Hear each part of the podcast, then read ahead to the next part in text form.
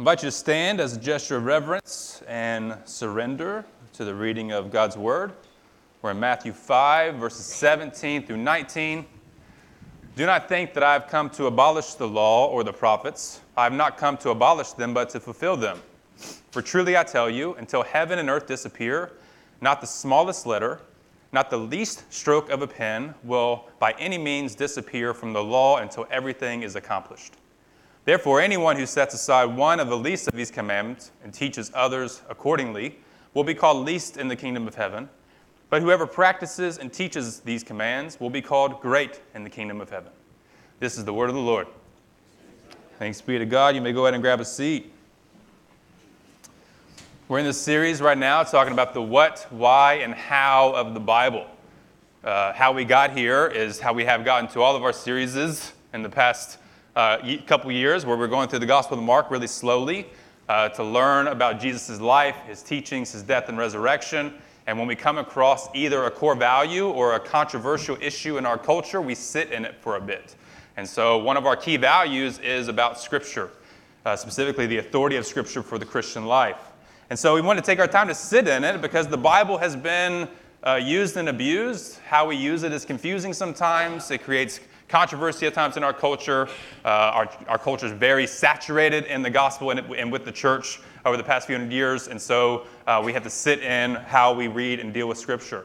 And so the point today I want to talk about is the authority of Scripture for Christian belief and practice, covering why is Scripture authoritative and what we do about it. That's not a, authority is a difficult word for our culture, which is why we have to sit in what it means for the scripture to have authority in our lives. Uh, but to get there, we should start by talking about the fact that most of us hear about and respond to Jesus way before we read about him. So, how do we get to the path of biblical authority? We usually don't start there. Like, I know for me, I grew up in church. Maybe this describes many of your stories where before I could even read or begin to read anything, I started to have a warmth towards Jesus and an affection towards Jesus, mainly because the people in my life who loved me the most loved Jesus. You know, I'm three, four, five, six. My earliest memories, my parents loved me well, and I knew they loved Jesus. My friends' parents, uh, I knew loved Jesus. Oftentimes, coaches that I have in sports love Jesus. My children's pastor was a good guy. I liked him, and I knew he loved Jesus. And so I was starting to develop a kind of warmth and openness towards Jesus way before I would read about him, way before I have read about him. I mean, even if you're an adult, many times you encounter and think about Jesus before you first read about him. So the path towards maybe how you see the Bible starts with maybe hearing about Jesus, not reading about him. If I fast forward in my own uh, Christian journey, still before I'm encountering Scripture much at all, uh, definitely not on my own, you start to develop not just the warmth toward Jesus, but your sense of need for him. I remember my first memories of developing somewhat of a guilty conscience. You know, I remember the first time, I can't remember if I told this story here before. I've told it to people before, but I remember going to my friend's house when I was in first grade. He's got an older sister, you know, and she trained us a lot of the cuss words that I didn't know yet and like taught us how to use the cuss words and what kind of gestures do what, you know, and like training us up in the way we should go as children. And eventually you want to start practicing on your own, and you know you kind of shouldn't, but in this territory we're fine. But then you're like, we should expand this outside of this home and take it to the neighborhood because why not? And what, uh, what could possibly bad happen if you were to do a certain gesture?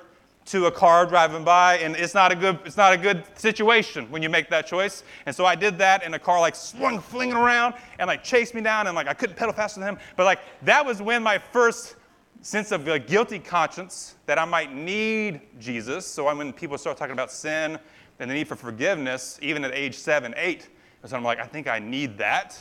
And so I start to want to not just have a warmth toward Jesus, but needing something from him, needing to be saved by him. But even then, I wasn't really reading the Bible much. You know, I got saved, got baptized when I was eight, and had that sense of His forgiveness of me.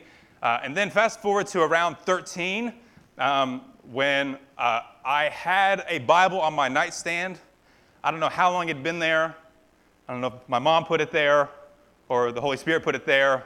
Either way, I started to have a sense, maybe this guilty conscience in me, of like, perhaps I shall read this Bible. It was like it was only guilt that made me want to do it, but it's because the people who love Jesus love me. The Jesus that saved me and saved these people, they seem to be close to the Word. maybe I should read that. And so I started reading one page or one chapter a night. It was the last thing I did before I went to bed. It was purely out of guilt, probably. Uh, I probably didn't remember much of it at all. I definitely didn't understand much of it at all. But I read through it in four years at 13. And I don't, if you were in my high school, I don't think you would have thought that I was a particularly like, extremely faithful person. I know that because when I started to want to go into ministry, many questioned that choice. so I don't think my Bible reading was necessarily being reflected in my life. And I had a conflict starting to develop because the Bible on my nightstand that I read at night was also, I was surrounded by, as a teenager, posters of scantily clad women that I would put in my room that stared down at me while reading the scriptures for like four or five years. So, as you could imagine, the Spirit starts to convict me a little bit. And this Jesus that I had a warmth toward, that eventually I felt the need for to save me, I started to realize he might want more ground in my life. And it was kind of scripture, but really a lot of the people in my life that kind of got me there. And eventually I broke down and needed to not only receive him as Savior, but to surrender to him as Lord to say, God, whatever it is you would want in me, you may take that ground. And that was kind of started with a conversation I had with a youth pastor that I didn't know, that I called and just told him about the conflict I was experiencing. He told me to do a bunch of stuff. I immediately did that, and grace like shot like a rocket into my life.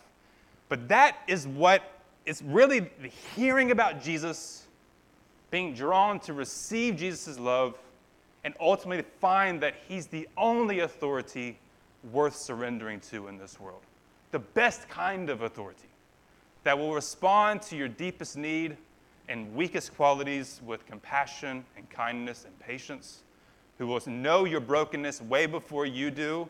He knew it was not ideal to have the posters with the Bible, but in his own time, he waited out till eventually he brought that to light and brought me to repentance. But I found that he was worth surrendering to, but the path of now surrendering to Jesus, I then discover that this man Jesus was obsessed with Scripture.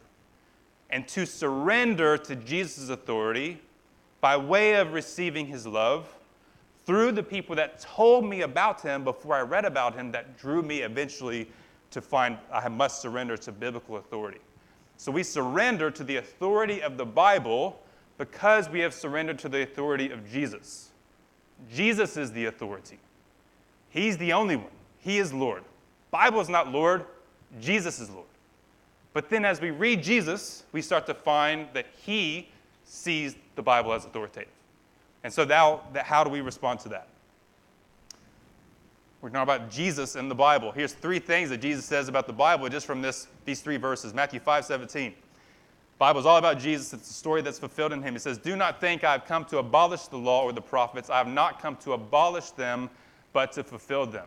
So, this is Jesus teaching on the Bible in his Sermon on the Mount. He has just begun the Sermon on the Mount with the blessings of the Beatitudes, and now he's going to start to talk about uh, Scripture and his own interpretation of it. So, he says, I do not come to throw away and abolish, to eliminate, to destroy the law or the prophets. The law and the prophets is language, is vocabulary that the first century Jews would use to describe the whole Old Testament. So he's saying, now that I'm on the scene as a Jewish rabbi, gaining people's trust, I'm not eliminating, doing away with, casting aside the scriptures. I've not come to do that, I've come to fulfill them. And so he's saying the Bible is actually all about me. It find, it's a story that ends, uh, that's fulfilled in me, which is exactly what we've been kind of talking about the past couple weeks. Brennan read from that story uh, last week at the, at the uh, resurrection encounter in Luke when Jesus uh, sneaks up on some disciples that, he, that to show them that he rose from the dead. And he does it with a sneaky kind of disposition. Now, if, if that was me and I rose from the dead, I'm not going to be sneaky about it. I'm going to Pilate's house. I'm going to the high priest's house, like that movie, like that show to catch a predator. I'm going to be in there, ready to eat their food, and like, hey, why don't you go ahead and grab a seat? And to help them see that this person they killed is now risen from the dead, like, here I am. But when Jesus rose from the dead, the first thing he did was to sneak up on some people. And the first thing he did was not to show, here I am risen from the dead, is to show that all the scriptures, he says this, he started with the law and the prophets to show that all the scriptures lead to him as the Messiah. So Jesus himself sees scripture as all about him, as a unified story that's fulfilled in him. Second, Jesus believed all of the Bible is trustworthy and true. He says, For truly I tell you, until heaven and earth disappear, not the smallest letter, not the least stroke of a pen will by any means disappear from the law until everything is accomplished. So he's saying that not the smallest letter. So in Greek, the smallest letter is an iota. He actually says iota. Not even the smallest letter, the iota, will disappear. Or the least stroke of a pen, which is like an accent mark. He's like accent marks that were used as like a pronunciation tool for their, for their Bibles at the time. He's saying not even that will go away. All of it is trustworthy and true. All of it remains important. And Jesus didn't just teach this, he lived this. So the chapter previous to this in Matthew 4 uh, is when he goes out into the wilderness to be tempted by Satan, and he gets tempted in three different ways. In each of the three ways, he called all the resources Jesus has. He has the angels on his side, he has his Father in heaven on his side, he has all the power he can call, and what he sees as the trustworthy resource to fight his battle against Satan's lies is Scripture. He cites it three times because he sees Scripture as trustworthy and true. So if you see Jesus as trustworthy and true, you have to see Scripture as trustworthy and true. You have to see them both as the same. And so he calls on Scripture to defeat Satan's lies, even when Satan quotes Scripture to get him. So that's when we start to see the introduction of the, of the reality that even when Scripture is used to distort and to abuse and to do harm, Jesus never casts Scripture aside. He sees Scripture as self correcting, goes back to Scripture in order to prove a point, in order to prove what's, what's true and what's right. And so, so many of his arguments in the Gospels is him uh, kind of critiquing biblical interpretation and making it go through him instead. And so, if the Bible is a unified story fulfilled in him, it's all about him, and he sees it as trustworthy, true, the natural outcome is that Jesus believed the Bible is authoritative. Matthew 5 19. Therefore, anyone who sets aside one of the least of these commands and teaches others accordingly will be called least in the kingdom of heaven. But whoever practices and teaches these commands will be called great in the kingdom of heaven. And I think this verse applies as well in John 10 35, where he says, Scripture cannot be set aside. So this verse set aside, it's like destroyed or eliminated, like fully done away with. And so you see then, for you to believe that Jesus is the authority, our only authority, he's the only authority you could ever want, the only authority you can ever need. But then when you start to trust Him as your authority and submit to Him as Lord and surrender under His kingdom, you begin to see how your authority sees Scripture as authoritative. You cannot set it aside. Instead, it forms our practices and what we teach. It has, we have to come under because Jesus comes under its authority. And so this is when we start to see what it means for it to be authoritative. For us to say, I think Scripture says X, we are then now responsible to surrender to that. So if you then want to debate, maybe Scripture doesn't say that, maybe it says this instead, so let's surrender to this new interpretation, that's legit. And so we spend our whole lives as Christians learning what the Bible is doing, and whatever we conclude at that time, we're responsible to trust in. That's different from saying, I disagree with the Bible, I dislike what it has to say. Come on, it's 2023. Do we really have to? Like, that is the kind of thing that Jesus would critique. That would be setting aside. I know it teaches X, and I'm going to set it aside. That would be in conflict with Jesus as our authority. You see the difference there? It's once you decide, as best as we can, what Scripture teaches, we are now responsible to surrender to that. So Jesus believed it is one unified story about him. It's so trustworthy and true, you can't throw any of it away, and it's authoritative. He won't set it aside. You cannot do away with it. Now, if you have read the Bible a little bit, if you've attempted your Bible in your plan, you may come across this passage and wonder, well, hang on a second. Something don't add up. Did Jesus not set this aside? Check this out. He says, Every animal that does not have a divided hoof or that does not chew the cud is unclean for you. Whoever touches the carcass of any of them will be unclean. Of all the animals that walk on all fours, those that walk on their paws are unclean for you. Whoever touches their carcasses will be unclean till evening. Anyone who picks up their carcasses must wash their clothes, and they will be unclean till evening. These animals are unclean for you. Now, this is what I'm talking about some good devotional reading. It's usually ideal around mid February when it's cold and dark, and you barely were able to get out of bed to drink the coffee, and then you discover that your reading for today is in Leviticus 11. Premier inspiration here. We need to cross stitch this on a pillow, put it on a magnet for us. But Jesus says you can't set aside any Scripture, not even one least stroke of a pen. This is Scripture, it is the law. And then Jesus says this in Mark 7, we've read this passage. Don't you see that nothing that enters a person from the outside can defile them?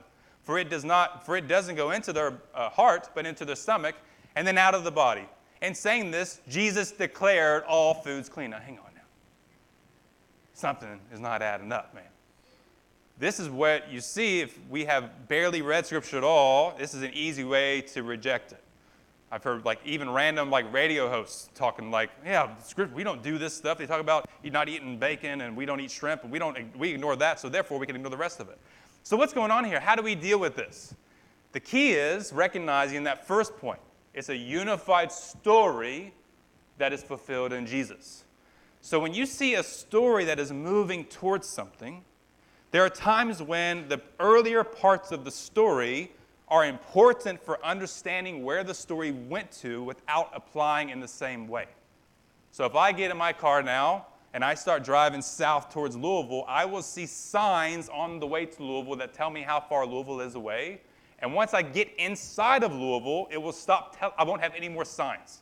The signs were used to get me towards a destination. And I see a lot of the Old Testament, all of it is important to describe the story that is progressing toward the cross. So it's teaching something about the fact that the uh, people of Israel, having been enslaved for 450 years, had a distorted view of God, of themselves, of their role as God's people, and God wanted a brand new break, a clean break, a fully casting away of what came before them, and new rules that would set them apart. And He wanted every part of their life to be so set apart and much of it was morally set apart, which we see in these following verses, but set apart even in what they ate and what they wore. He wanted a complete difference for a time in order to go towards the cross where that point of the story will be fulfilled. So when we now say, well, we don't follow those crazy food laws, it's not because, you know, it's 2023 and now we have wised up to discover that they are dumb. It's because we are now living in a progressed part of the story that Jesus has fulfilled, and we have real verses right here in Mark 7 that Jesus is interpreting the point of that piece of the story leading up to him to say it was meaningful to get us here, but it no longer applies in the same way. Now, you can't just do that about whatever you want. Look at it right here. What comes out of a person is what defiles them, for it is within, out of a person's heart, that evil thoughts come. First one, sexual morality theft, murder, adultery, greed, malice, deceit, lewdness, envy, slander, arrogance, and folly. All these evils come from outside, inside and defile the person. Now, he's talking to Jewish people. Where would they have learned about any of this stuff? The same Old Testament that is filled with teaching on sex and violence and how do you deal with people's stuff and how we talk to each other and what we think about each other, how we speak, how we think about ourselves. The Old Testament's filled with wisdom on that and challenges with how the people respond to it. And so he himself is saying those pieces of the story remain. And if anything, they get intensified. It's more serious than before. Whereas the story, the parts that separated them ethnically for a time on the way to Jesus no longer apply in the same way. What's interesting is in Mark 7, the very next chapter is when Jesus encounters a Gentile woman and, to, and affirms her faith. Remember that story? The Syrophoenician woman? So don't you see that Jesus is saying the time when the Jewish people must be ethnically set apart is coming to an end, of fulfillment in Jesus. And but, and I'll show you because now we are opening this up to even the Gentile woman who would be normally cast aside as not a model of faith at all. She will become the hero of faith in the story. So you see, when you read Jesus, when you read the rest of the Bible, you start to see how he interprets the story through him and what he's doing. We don't just eliminate it because on a whim we're better than this now. We're beyond temples and sacrifices and food laws. It's because the New Testament was fulfilled and now we keep reading. So it's through Scripture that we learn how to understand the rest of Scripture. How y'all doing, man? Y'all doing food laws, Leviticus, and didn't put you to sleep yet? Praise God. Let's do it. All right. Um, so Jesus said all this stuff about the Old Testament. The New Testament wasn't even written. So what do we do about that? how do we then see the New Testament in the right light? Did Jesus really want, was this, did he see that as authoritative? Does Matthew, Mark, Luke, and John that was written after Jesus was died and crucified and resurrected, is that all authoritative as well? And so think about authority in your own context, in our own culture. If people have authority, how do they give out their authority now? How do they live out their authority now? They often speak their authority, right? Through speaking, through writing, and often they mediate it through people below them. So, like the president has people working underneath him, underneath him, underneath him, underneath him, and there's lots of delegation where they carry the authority of the one above them. I see that's how Jesus does too. It's not just Jesus is the only authority and he goes to each person, he mediates his authority through human beings just as we do. If you're the head of an organization, you can't be the one in every room. You mediate and delegate that authority. And I see Jesus mediating his authority through the disciples who wrote Scripture. So he says this, Matthew 28. Then Jesus came to them and said, All authority in heaven and on earth has been given to me. Jesus is the authority, not the Scriptures. He is. Therefore, go and make disciples of all nations, baptizing them in the name of the Father and of the Son and of the Holy Spirit, and teaching them to obey everything I've commanded you. And surely I am with you always to the very end of the age. So you think, who's standing there? He's got 11 guys standing there with him. Matthew, the former tax collector, is standing there. He's now being told. He's getting authority handed to him from Jesus. He now eventually is a church leader and now eventually writes this gospel. He carries Jesus' authority as he writes the scripture. Who else is standing there? Peter. We know from the rest of the New Testament that Peter was a very close associate to Mark. In Acts, they are close associates. Most believe that Peter basically told Mark what to write, and he wrote the Gospel of Mark. John, also standing right there, one of Jesus' main disciples. He reclines on him during the Lord's Supper. He wrote Gospel of John. And so it's because in Acts, they're told they will be witnesses. You will receive power when the Holy Spirit comes on you, and you will be my witnesses in Jerusalem and all Judea and Samaria and to the ends of the earth. So, because the teachings of Christianity are rooted in a real life event with a real historical person, with real things happening in real time and space, like that's the foundational message, it hinges on the witnesses who were there. It's like in a courtroom, the witnesses called to the stand are people who physically were a part of seeing and hearing and knowing what happened, and their word carries weight. That's why when I'm up here standing here reading, if I got up here and read from C.S. Lewis or N.T. Wright or St. Augustine or Luther or Calvin and taught from that, you would be like, what's he doing? Even people that have some trouble with the Bible would be like, why is he not reading Scripture? It's because we know that Scripture is rooted in the witnesses who were there. They saw what happened, they wrote it, and anything we would ever imagine about Jesus has to go through them. They're like, we saw him, we were with him, you can't make up what you want to say about Jesus. We were there. So you either have their word or no word. I'm trying to try to show you how we cannot have a gap between our trust in Jesus and our trust in Scripture. That's the point here. And that I see because of people that look like me and are doing what I'm doing, who have done so much harm and abused their power, people then imagine that that is associated with the Scripture itself. But we want Jesus, and now let's cast aside Scripture since it's been abused. But I'm trying to show you from Scripture that it's pretty incoherent. That if we trust Jesus, we realize that Scripture has to come with it, and we have to deal with the kind of conflict that that might bring. But what about Paul? Like, he wasn't a witness, he wasn't there. People that don't like the Bible start because they don't like Paul. I remember one time preaching a sermon at my last church about from Paul, I thought it was like it was all from Scripture, a thousand million highlights like I always do. And someone was so mad about it, and then they would left. I'm like, what did I do? And eventually, from like a three-hour conversation, they just should have admitted, listen, what you did was according to Paul, it was right. I just don't like Paul, and I'm out. And like literally, that was it. that dude used to be a pastor, and now he's not a Christian because he came to the conclusion, I don't like Paul, and if I don't like Paul, I can't be a Christian. Because Paul was a person that Jesus found to be authoritative. So, what do we do about Paul? So, in the book of Acts, there's three different times when they tell the story of how Paul became a Christian, right? That's a big deal to use that much space. Like with us, if you're writing an email, you just copy and paste the same story, right? If you write a story, you're like, oh, we're going to do that story again, copy paste. No need to write that again. But to do in, New, in the New Testament times, where like it's so hard to get even the material to write most people think it would have cost like five to ten thousand dollars to produce something like 1 Corinthians. It's a big deal to like use up space. Because they were trying to show that Paul had a unique authority as a uniquely commissioned uh, pastor for Jesus, a uniquely commissioned apostle. That the resurrected Jesus encountered Paul numerous occasions and empowered him for this special role to be a, a, an apostle to the Gentiles. And the early Christian church saw it that way. Check this out from Peter. Peter says, Bear in mind that our Lord's patience means salvation, just as our dear brother Paul also wrote to you with the wisdom that God gave him. He writes the same way in all his letters, speaking in them of these matters. His letters contain some things that are hard to understand.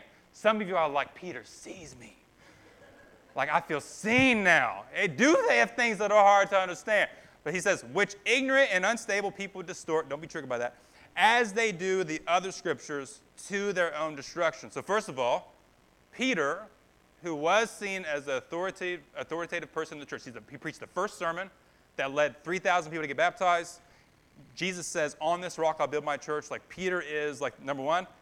And he sees Paul's letters as equivalent with the other scriptures. So Peter sees Paul as authoritative. And Jesus authorizes Peter and Jesus authorizes Paul. And if we had a diagram, I bet it'd work out just right. That you see that Jesus has empowered these people, but then Peter starts to show where the real problem lies. The problem isn't with scriptures, it's with us. That we have potential to be ignorant and unstable, that we have potential to, dis- to distort reality, that we have potential to contribute to our own destruction and the destruction of others. Like the problem is with us, not with Scripture. But if we rewind to the start of my story and the start of the sermon, you will recall that me describing my entry point into Jesus' life, right? That I came to grips at a young age with the guilty conscience of my weakness and my need for Jesus. If we enter into the family with that sense need of our brokenness and need for mercy and forgiveness, we should not then be surprised when, a month, years, decades into this relationship, we are reminded once again that we have potential to do harm to even good news. And so the problem is never with the scriptures or with Leviticus or with the Gospels or with Paul or with the commands. The problem is with humanity. But praise God that Jesus solved that problem. He's forgiven our sin, and yet we still carry it. And so the cure is to keep reading. We never stop reading the scriptures because the scriptures themselves are self correcting. We surrender to the authority of a stable document that God was behind, that God oversaw, and we come to learn to trust in it because Jesus trusted in it. And we let it over and over again become a mirror that is held up to our capacity and, and uh, uh, regularity of being ignorant and unstable and distorting towards our destruction. That will be there if we don't trust and let the scriptures be a mirror that transcends us, that can, uh, that can speak into our lives from a word beyond us. So let's put all together. If you ask the question to a Christian, how do we determine what we believe and what we practice, it has to be through the scriptures. There's a theologian named John Wesley. People call this the Wesley quadrilateral. Normally, it, sometimes it's not packaged like this, but it would say that there are four ways people come to grips with what is true with Scripture, with reason, with tradition, and with experience. Now, Wesley himself never use the word quadrilateral because that would make it look like each has its own, like even.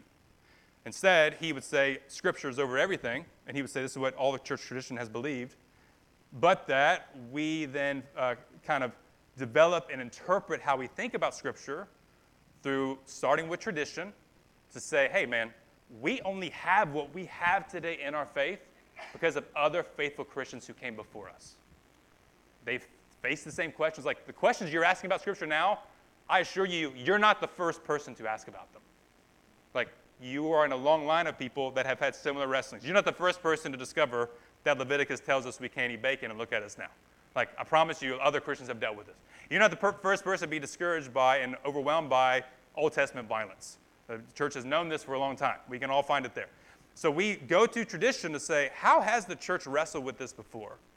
But then we use reason to be like, hey man, maybe they missed some stuff, maybe we have some new information. So we're constantly kind of rounding out how the church has read about it, put it in different language. We never put periods on our theological sentences, we're always wrestling with it.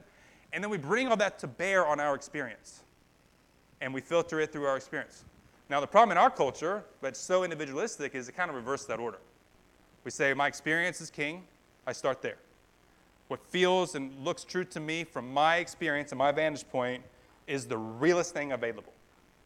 And now, through this experience, it's the realest thing, the most trustworthy thing. I can't trust the things outside of me. I can't trust the things that came before me. I can't trust my parents. I can't trust the church. I can't trust church tradition for sure. So then we bring that experience to tradition and the people that pass down tradition through our reason to critique it. So, like, okay, I'm going to use my logic plus my experience and I'm going to critique tradition.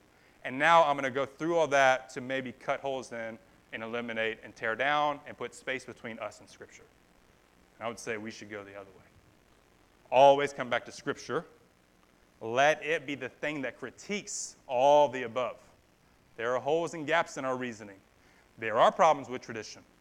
Our experience is a mixed bag. Sometimes our experience is really good and truthful, sometimes it's not, but it's good. It's a good uh, indicator light.